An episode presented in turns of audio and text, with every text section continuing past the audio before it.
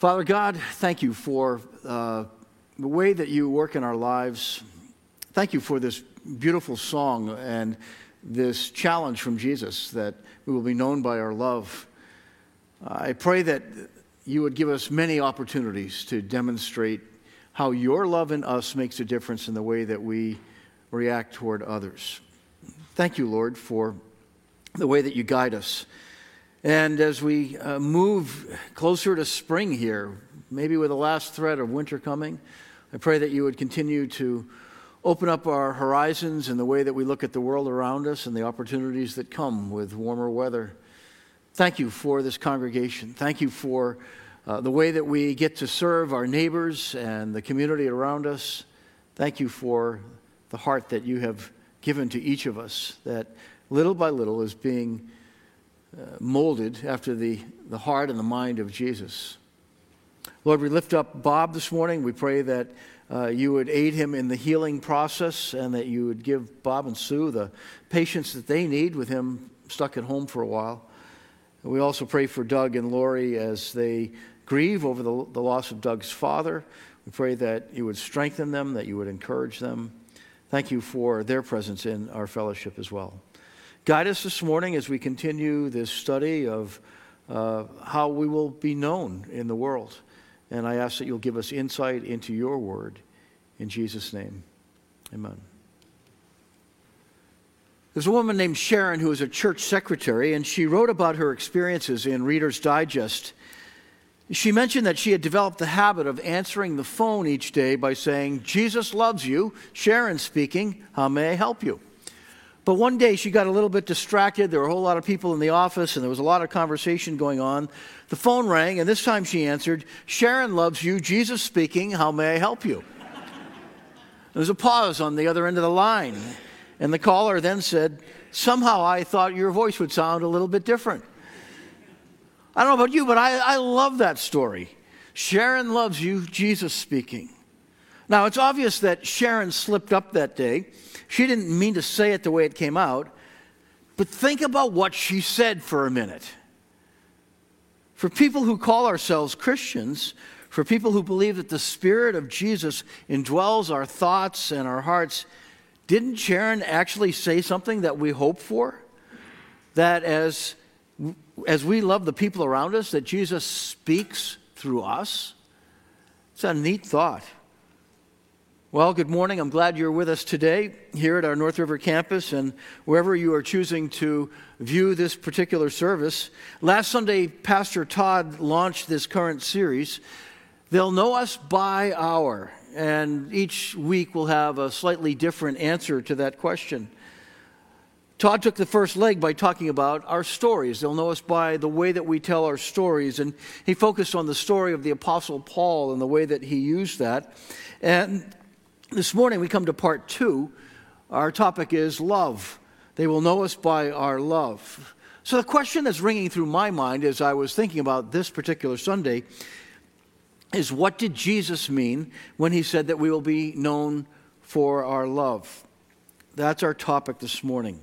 Let me just dive right into this. First discovery that I make when I look at this particular passage is that Jesus was very, very serious about this particular concept. So in verse 34, he says, A new command I give you love one another. As I have loved you, so you must love one another.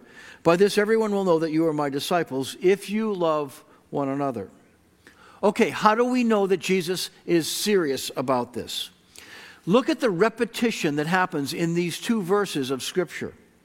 Jesus includes the word love four times in two verses.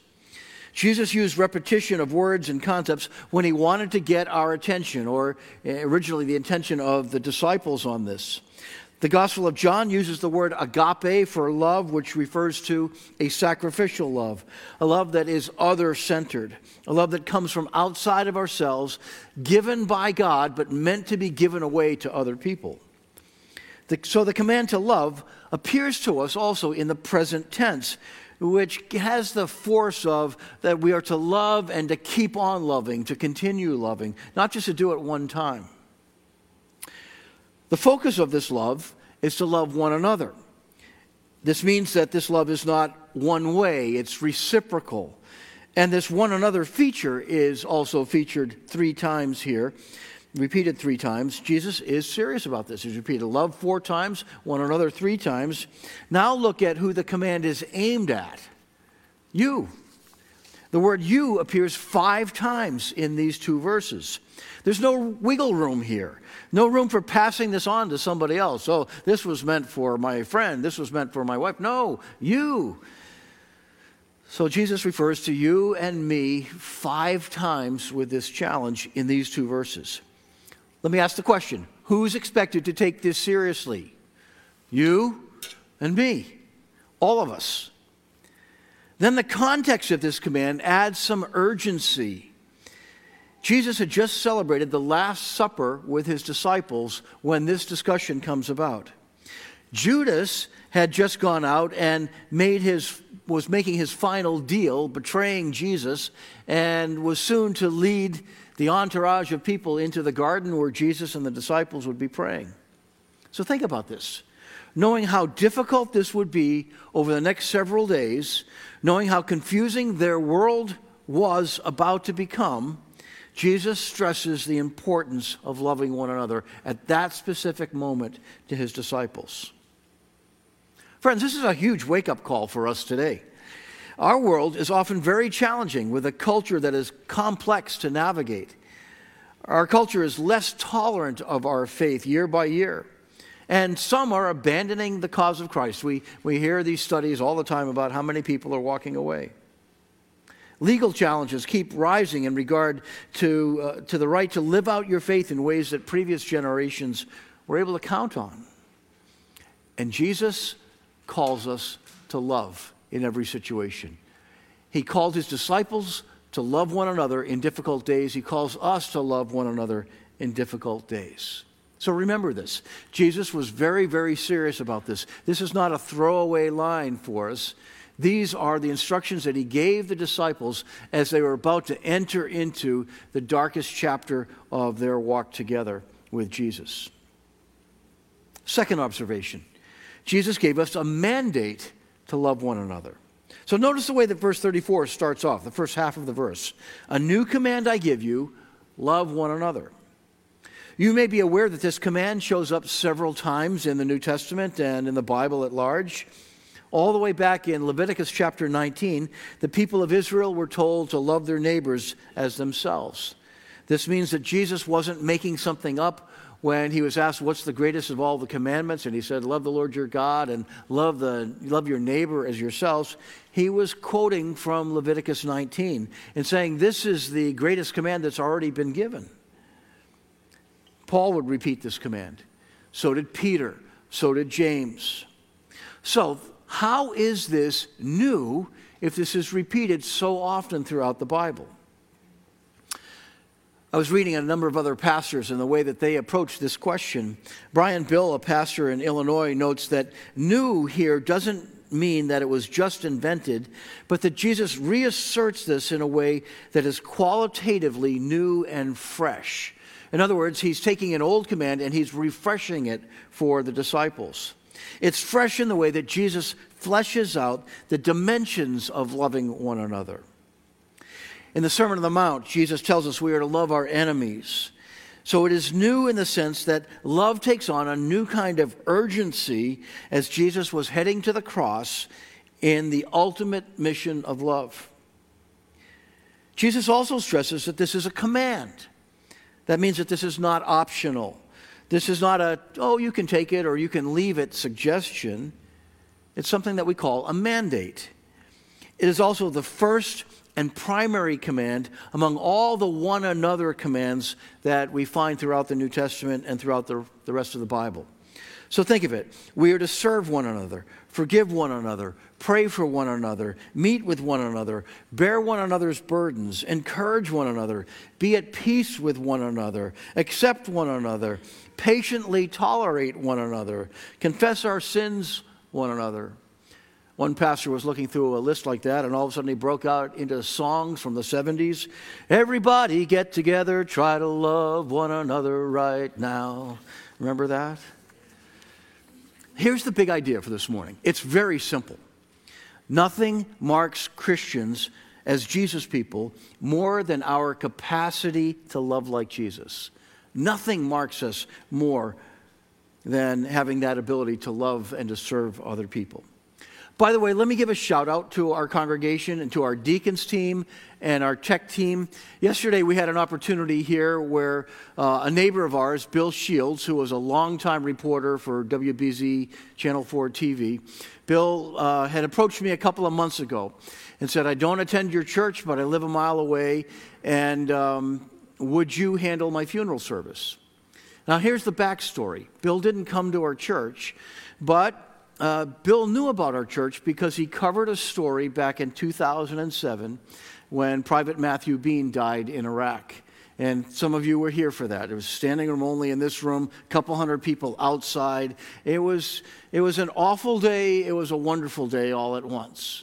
Uh, you know, Dana and, and Cheryl Bean, who are still so much a part of our church, were, were so out there with their faith and with their hope and, and the way that they were hoping God would use even the death of their son, which is as tragic as, as can come. Bill covered the story that day for WBZ. And he remembered our church from that. And he, he heard truth in a way that he could handle it, but he also thought, I want you to handle my service when the time comes. And so it was interesting. We served the whole Boston news community. This place was standing room only yesterday morning with all the newscasters that you and I have been watching for the last 20 or 30 or 40 years. Bill had a 41 year career at, at Channel 4. And it was, it was an interesting moment uh, yesterday where our teams served the larger community and then they they took the broadcast of that and put it on Channel 4's website. So if you want to watch it, you, you can find it. Just go to their website this afternoon. Uh, we had an interesting number of conversations with people as folks all around the Boston area were watching this particular service yesterday. And I want to thank our tech teams, Patrick, and some others who were here yesterday, uh, just giving of, of your time, the folks who worked the cameras yesterday, extra time that nobody had to do. Nobody had to do this. Why did we? It's opportunity for us to love our neighbors. We were taking this to heart that Jesus is serious about this kind of stuff and it has an impact. Here's the third observation Jesus gave us a model for loving one another. Look at what he says if we take all of verse 34. A new command I give you love one another. Okay, how do we love one another? As I have loved you, so you must love one another. This is actually very helpful. Jesus gives us a model for how to love. The model is not some average kind of love that we see at work in our society. He tells us to look at him and follow after him. Jesus is the way, Jesus is the model. And here's the standard as I have loved you. Okay, let's ask the question How has Jesus loved us? Well, he gave up his home in heaven to come to earth on mission to redeem people like you and me. He gave up his status, being recognized as God's son, taking on the, the humble form of a human being. He had taught them, guided them, equipped them, encouraged them, and admonished them. He'd washed their feet and served them. He'd befriended them. And Jesus was about to commission those disciples to carry on his work without him as he returned to the heavens. This is not only helpful, this is also hard. Jesus set an amazing standard of love. How can people like you and me really love like Jesus? And then remember, we remember, He didn't just leave us on our own, He gave us the Holy Spirit, who was able to fill us with God's love again and again and again. You know what that means? We can love like Jesus.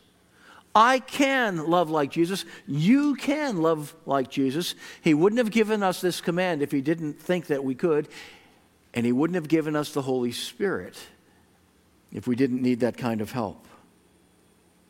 We have spiritual empowerment every single day to love like Jesus. How do we do this? James Merritt says, When I think of the toxic atmosphere we are in today, I'm reminded that spit, spat, and spite are close relatives. Don't try to say that fast back together, uh, side by side.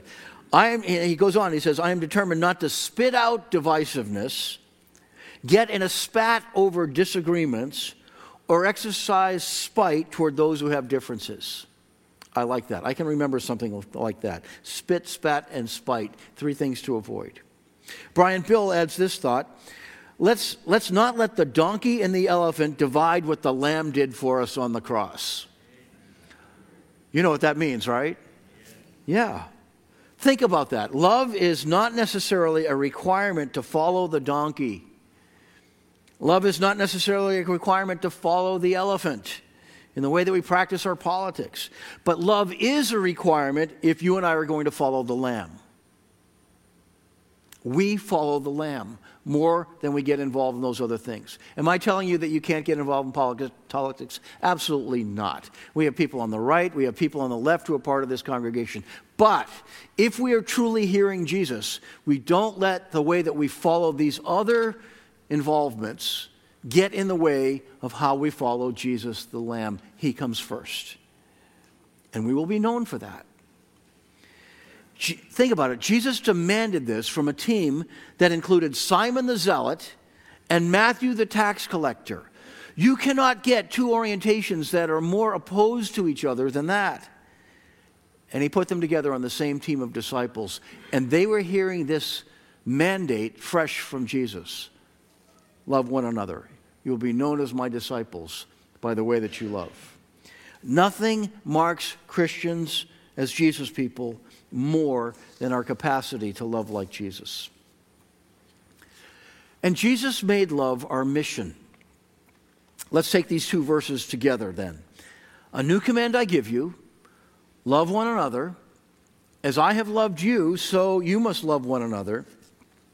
By this, everyone will know that you are my disciples, if you love one another. A group of soldiers overseas were, were, overseas, and they hired a local boy from the area where they were in to cook and clean for them. But these soldiers were also a group of pranksters. So they took advantage of this young helper. Every day they had some new prank that they kept pulling on him. They smeared Vaseline on the stove handles. They put buckets of water over the door so when he'd open the door, it would crash on him. They nailed his shoes to the floor one night. And their young servant continued to put up with all this abuse day after day without saying anything. Finally, his silence got to them, and they felt guilty about the way they'd been treating them. And one of them came to him and said, Look, we know these pranks aren't funny anymore for you, and we're sorry. We're not going to take advantage of you like that again. The boy smi- smiled at them and said, No more sticky on the stove? They said, No, we're all done with that. No more water over the door? No, that, that's all done. No more nailing my shoes to the floor? No, they said. He said, Okay, and he got a wide grin. No more spitting in your soup.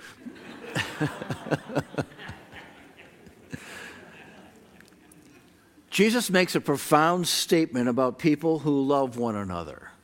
Here it is They will know that you are my disciples if you love one another. Notice what Jesus did not say. He did not say, They will know you are my disciples by your sinlessness. He did not say, They will know you are my disciples by your theological precision. He did not say, They will know by how you separate yourself from the culture. He did not say, They will know by how you vote. He did not say, They will know by how you judge or reject other people in your culture. He did not say, They will know by how much you protest all that is wrong in your society. He did not say they will know by how many Bible verses you can recite and spit out to other people at the drop of a hat. He said, They will know you are my disciples if you love one another. Now, this fits our vision statement. You might wonder, why do we do stuff like this? Why do we have a vision statement? Why do we refer to it from time to time? Because it helps us focus on what's at the heart of who we are becoming. So here's our vision statement people being forever changed by God's love and daily changing the South Shore and beyond for Jesus. Yesterday, we had an opportunity to go beyond the South Shore with what we did here in this room. But every day we are experiencing more and more measures of the love of God that we experience through Jesus. And that gives us the ability to take that with us wherever we go, wherever we live, and to find ways to spread that around, to find ways to respond to other people. The more we worship Jesus and draw near, near to Jesus every day, the more his love flows. And the more his love flows, the more we are commanded to love one another. So here's what that means for us at North River it starts here. It doesn't start when we go out into the world. It actually starts here. The love one another factor that Jesus was talking about was initially with the disciples themselves. And then we are expected to go out and love others outside too. That's where our neighbors come in. That's where our enemies come in. But here is where we practice first. We cannot be known as Jesus' disciples unless we are around other Christians, involved with other Christians, sharing life with other Christians, loving other Christians. Don't get mad at me for saying that we will not be known as Jesus' disciples unless we are elbow deep in loving one another in the Christian movement first. I didn't make that up. Jesus did. It's right here in these two verses. There's an old camp song that says, This is my commandment, that we love one another, that your joy may be full. That your joy may be full, that your joy may be full. This is my commandment, that you love one another, that your joy may be full. So here's a question that I have for you right now, towards the end of this message. Do you want to be known as one of Jesus' disciples? You don't have to say it out loud, but internally you do need to answer that question because this is the mandate that comes from Jesus. So this week, I'd like to give you a challenge. Find someone whom you would normally not reach out to and do something. I don't care what it is, but do something as an act of love that stretches you a bit. Go out of your way to help where you're aware of a need. Visit someone who's in the hospital. Send an encouraging card. Send flowers to cheer somebody up who would never expect flowers from you. Thank someone for serving who you've never thanked before. Buy another Christian's coffee or buy their lunch this week, just saying, I, I want to I wanna express the love that Jesus has given me for you. Team up to bless another Christian's day. Why? because Jesus was serious about this stuff. He says they will know we are Jesus' disciples first by the way that we love one another. All the other ways that we are answering this question in this series springboard off of that decision that we want to be known as his disciples and we will be identified by the way that we love each other. And one of the great things about belonging to a church family is within the church family, that's where we get to practice. That's where we start. And the better we do it within the church family, the more likely we are to do it outside of the church family as well. Nothing marks Christians as Jesus people more than our capacity to love like Jesus. Let's pray. God, thank you for giving us this challenge that comes right from the heart of Jesus in the midst of one of the most troubling weeks of all time as he was about to be betrayed, head to the cross, suffer, and die. And as the disciples would encounter confusion and fear and flight and the desire to fight back, thank you for the timing of that challenge because it, it shows us that we're not exempt no matter what we're going through today, no matter what we're going through tomorrow, no matter what this week will bring. Thank you for placing us in this world with all of its challenges, with all of its division. Thank you for placing us in a world that badly needs the love of people who love each other first because you loved us and who dare to love those outside. Holy Spirit, fill us with greater and greater amounts of the love of Jesus in our hearts so that we can follow Jesus the way he wants us to. And go with us as we experiment. In his name, amen.